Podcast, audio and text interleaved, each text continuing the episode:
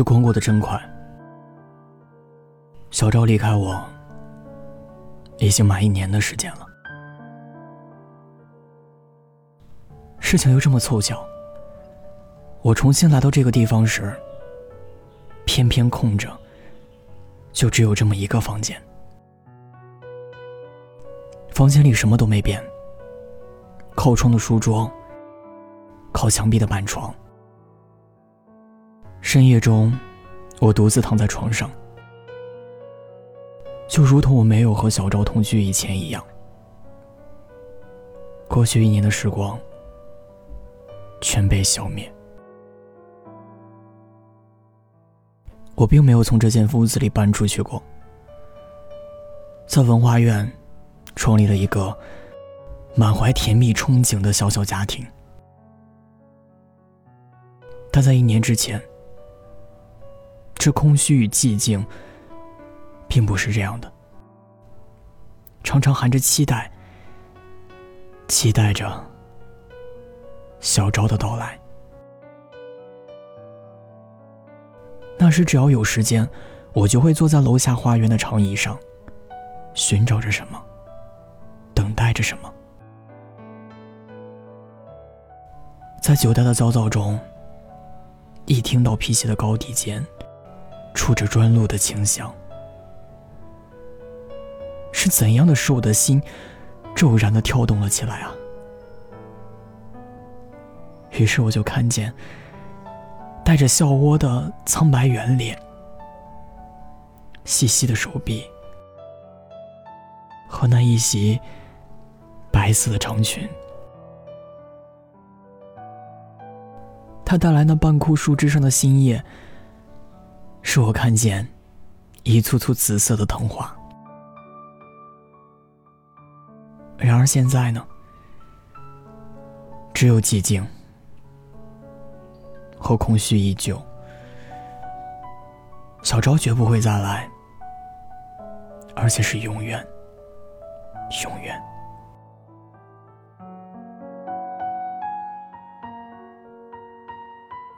今天是我小昭。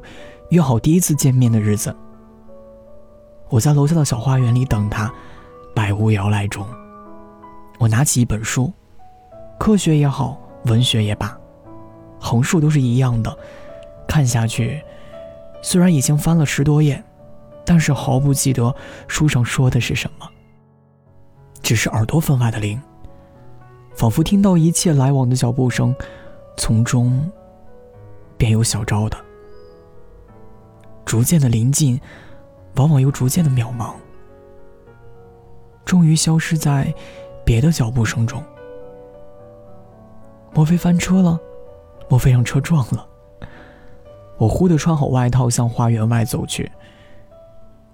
蓦然，我感觉到他的脚步声近了，一步响于一步。他已经走过紫藤棚下，脸上带着。微笑的酒窝，我的心平静了。默默的相视片刻之后，花园里充满了我们的言语声。谈理想，谈诗词，谈音乐，他总是微笑的点头，两眼里弥漫着稚气的好奇光泽。就这样，我们交往了半年。谈起他的父母时，他默想了一会儿之后，分明的、坚决的、沉静的说了出来：“我自己做我自己的主，没有人能干涉我。”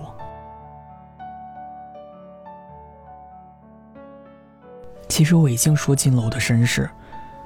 我的缺点，他也完全了解的，所以这句话真的很震动我的灵魂。此后许多天，还在耳中发响，而且说不出来的欢喜。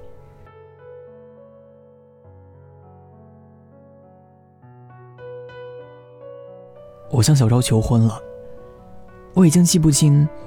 那时我是怎样将纯真热烈的爱表示给他。事后便已经模糊，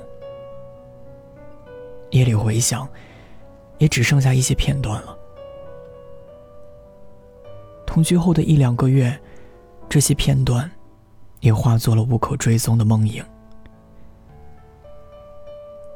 只记得，我曾经仔细研究如何排列措辞的先后，以及遭到拒绝之后的情形。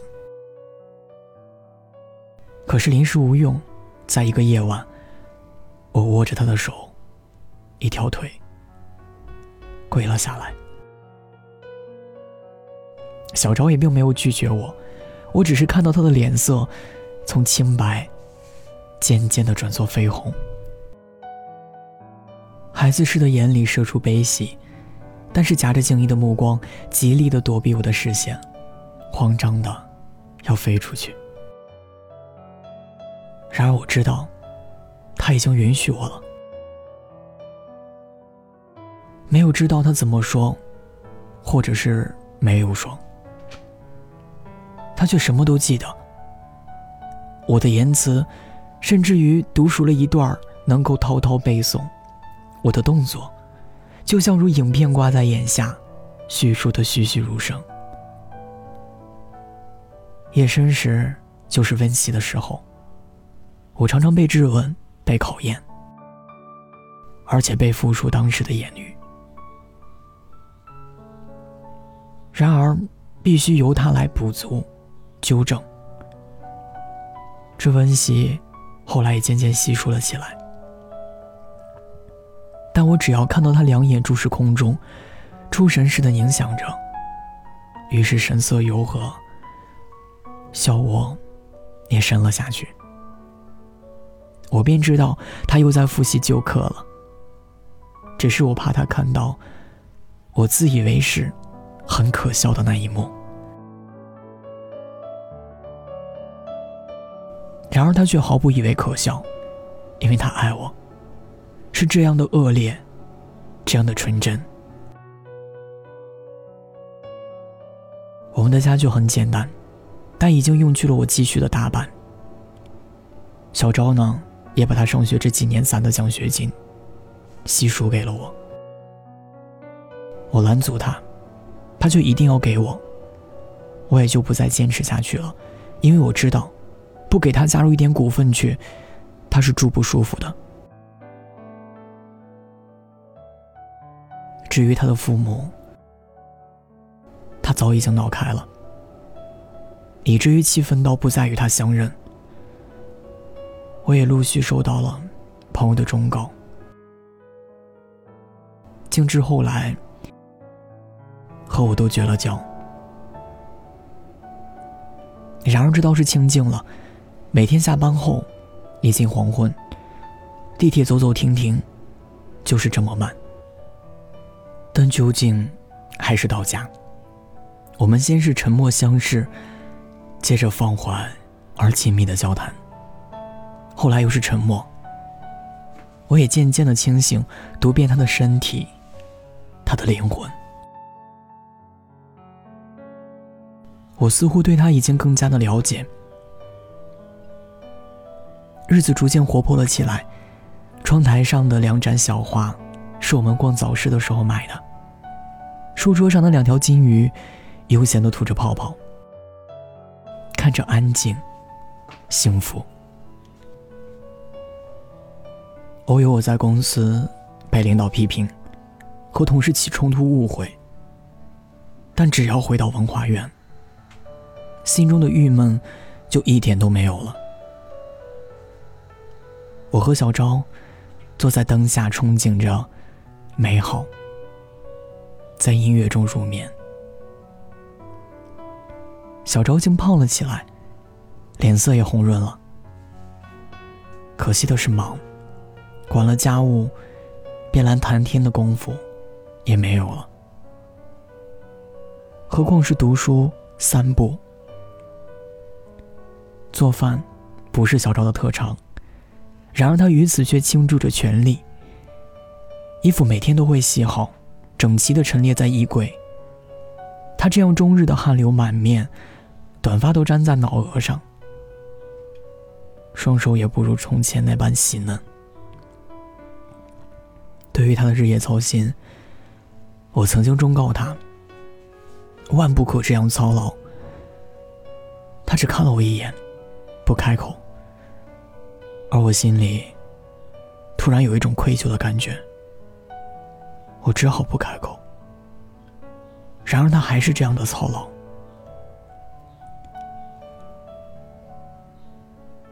可是最终，我所预料的打击，终究还是来了。在中秋节的前几天，我收到了公司的辞退通知书。这在我的意料之中，因为以他父亲在本地的影响，这也不难办到。到现在才应验，已经算是很晚的了。这对我不算一个打击。我想以我的能力和学历重新找一份工作，不是难事儿。最次也能做做家教，带一下课。虽然费力些，也可以写些文章，做自媒体，但我的心却还是跳跃着。那算什么？哼，我们干新的，我们……他总是这样说，但他的话没有说完。近来，他似乎也较为怯懦了。我们先是默默相视，然后逐渐商量起来，决定将现在的积蓄竭力的节省，一面去招聘软件上投简历。寻找新工作，但最终都石沉大海，了无音讯。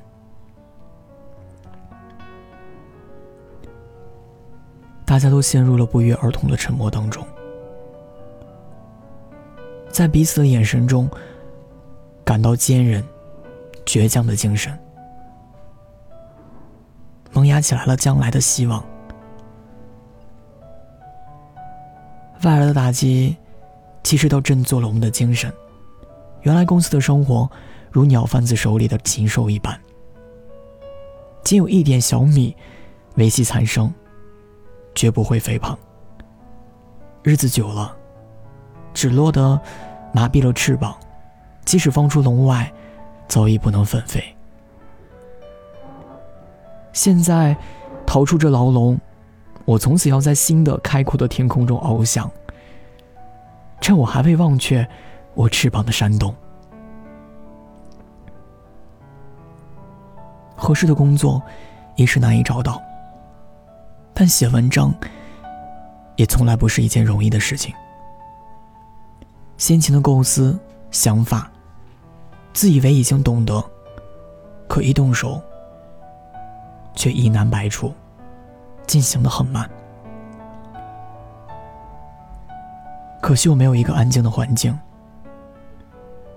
而小昭也没有先前那么安静，善于体贴了，总是在屋里走来走去，或者弄出别的动静来，使我不能安心做事儿。加以每日的川流不息的吃饭，小昭的工业仿佛完全建立在这吃饭之中。我的构思也常常为了这催促而打断，即便是给他一点怒色，他总是不改变，仍然毫无感触的大叫起来。我捡了一个机会，将道理暗示给他，使他明白我的工作不能受规定的吃饭束缚。他明白之后，大概很不高兴。可是没有说。我们的积蓄越来越少，但好在我的文章总算有几篇发表了。这证明我的工作的切实，但稿费少得可怜。小赵也很颓唐，似乎常常觉得凄苦和无聊，以至于很少开口说话。我想。人是多么容易改变，其实，如果是我一个人，是容易生活的，只要能远走高飞，生路宽广的很。现在忍受生活的压迫和痛苦，多半是因为他。小昭能认识到这一点吗？或者，是他没有懂，或者是他并不相信。天气的冷，神情的冷。逼迫我不能在家庭之中安身，但是往哪里去呢？大街上，公园里，虽然没有冰冷的神情，冷风究竟也刺得人皮肤皲裂。我终于在图书馆里觅得我的天堂，那里有书给我看，也有安闲，容得我想。待到孤身枯坐，回忆从前，这才觉得，大半年来，只为了爱，盲目的爱，而特别的人生又要义无全盘的疏忽了。闭馆的时候，又回到文化院，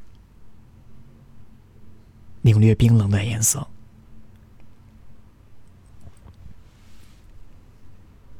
近来偶或遇到温暖的神情，记得有一夜，小昭眼里忽而又发出了久已不见的娇起来，笑着和我谈往昔的时光，我也只得勉强陪笑，想给他一点慰藉。然而我的笑貌一上脸，我的话一出口，即刻就变得空虚。给我一个难堪的冷嘲。我觉得新的希望只有我们分离。他应该决然舍去。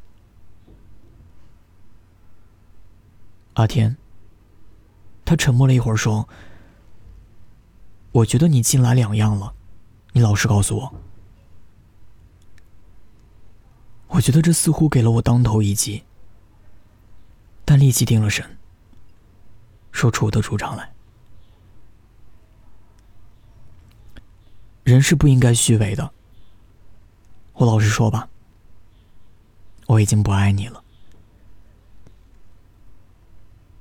他脸色也骤然变得灰黄，死了似的瞬间苏生，眼里发出稚气的、闪闪的光泽。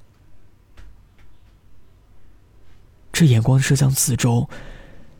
正如孩子在饥渴中寻求恩爱的父母，但只在空中寻求，恐怖的回避我的眼。我不能看下去，夺门而逃。天已经昏暗，就在这样一个昏暗的夜晚，我无精打采的回来。屋子里没有开灯，我打开灯，是异样的寂寞和空虚。书桌上有一个字条，只有三个字：“我走了。”我的心沉静下来，轻松了一些，舒展了。然而立刻自责。忏悔了。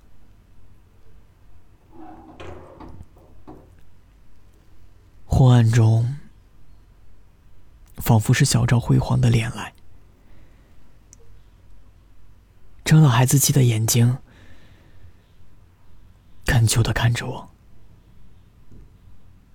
我一定神，什么都没有了。我的心觉得沉重。不应该给小昭把真实的话说出来。我们相爱过，